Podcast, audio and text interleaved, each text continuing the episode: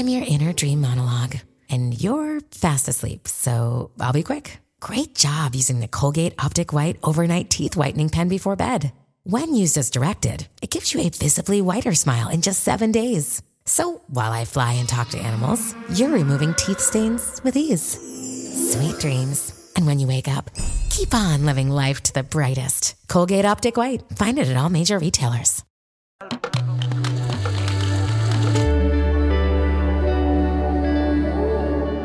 Cora.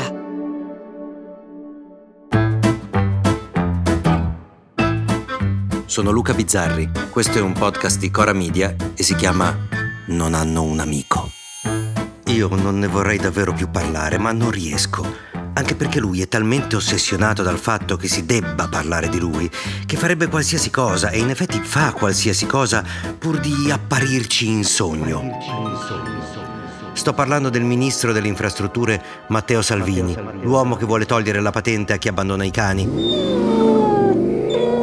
Credo a chi li abbandona in macchina, perché a quelli che abbandonano a piedi e i cani eh, toglieremo le scarpe, credo. Stiamo valutando e proporremo al Parlamento modifiche per inasprire le sanzioni nei confronti di chi abbandona animali domestici su strada e pertinenze, arrivando fino alla revoca o alla sospensione della patente.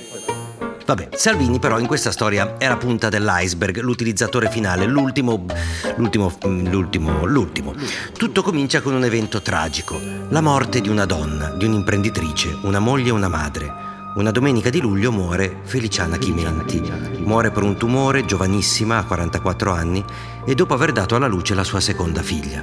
Ma attenzione, quello che esce sui giornali è diverso, perché i giornali devono fare click, hanno un solo disperato bisogno, gli serve una storia strappalacrime ogni tanto. E cosa c'è di più bello di raccontarne una che però non è mai successa? Ha sacrificato se stessa pur di dare la vita alla sua bambina. Ha commosso tutta la città la storia di Feliciana Chimenti per gli amici Feli. Feli, Feli.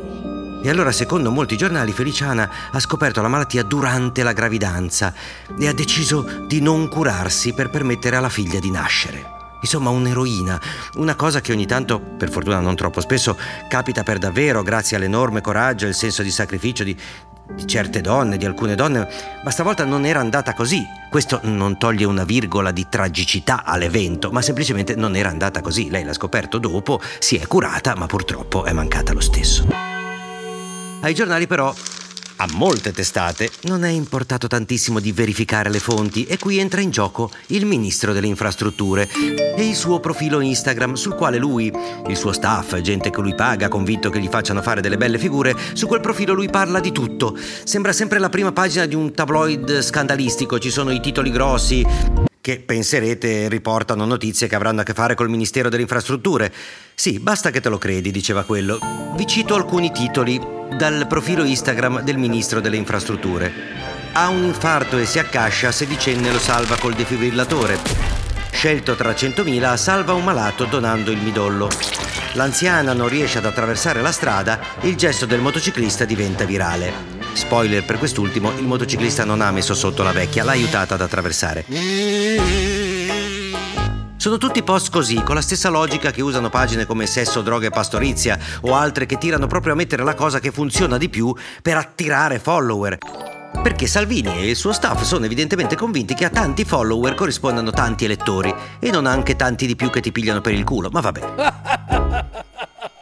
Cosa succede però? Che Salvini e i suoi geniali assistenti leggono la notizia falsa della povera Feliciana, non controllano se sia vera o no, chi se ne frega, è troppo ghiotta, e lui fa un post tutto commosso in cui strappa la lacrima scrivendo questo sacrificio così grande, c'è tutto l'incondizionato amore di cui è capace una madre, un amore che dà la vita e trascende ogni limite umano, e poi gli abbracci di Salvini.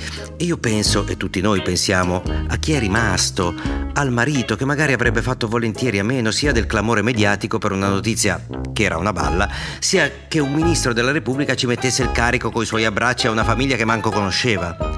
E infatti il marito si è incazzato.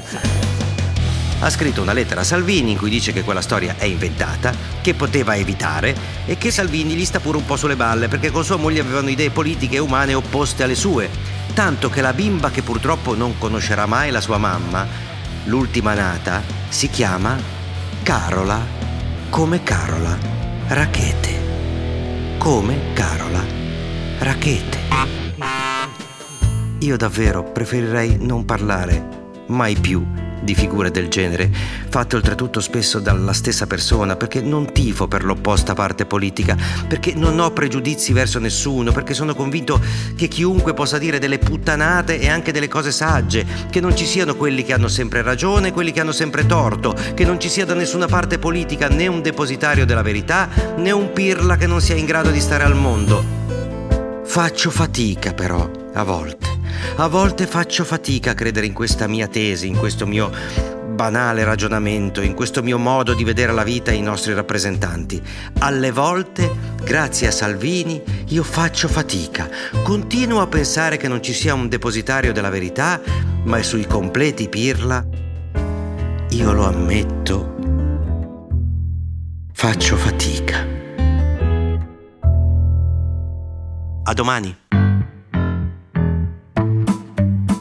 Se volete commentare, se avete idee o suggerimenti per nuove chat di WhatsApp o testimonianze di nuove chat di WhatsApp, potete scriverci a nonanunamico@gmail.com o nonanunamico@coramedia.com. Anche per gli insulti, prendiamo anche quelli.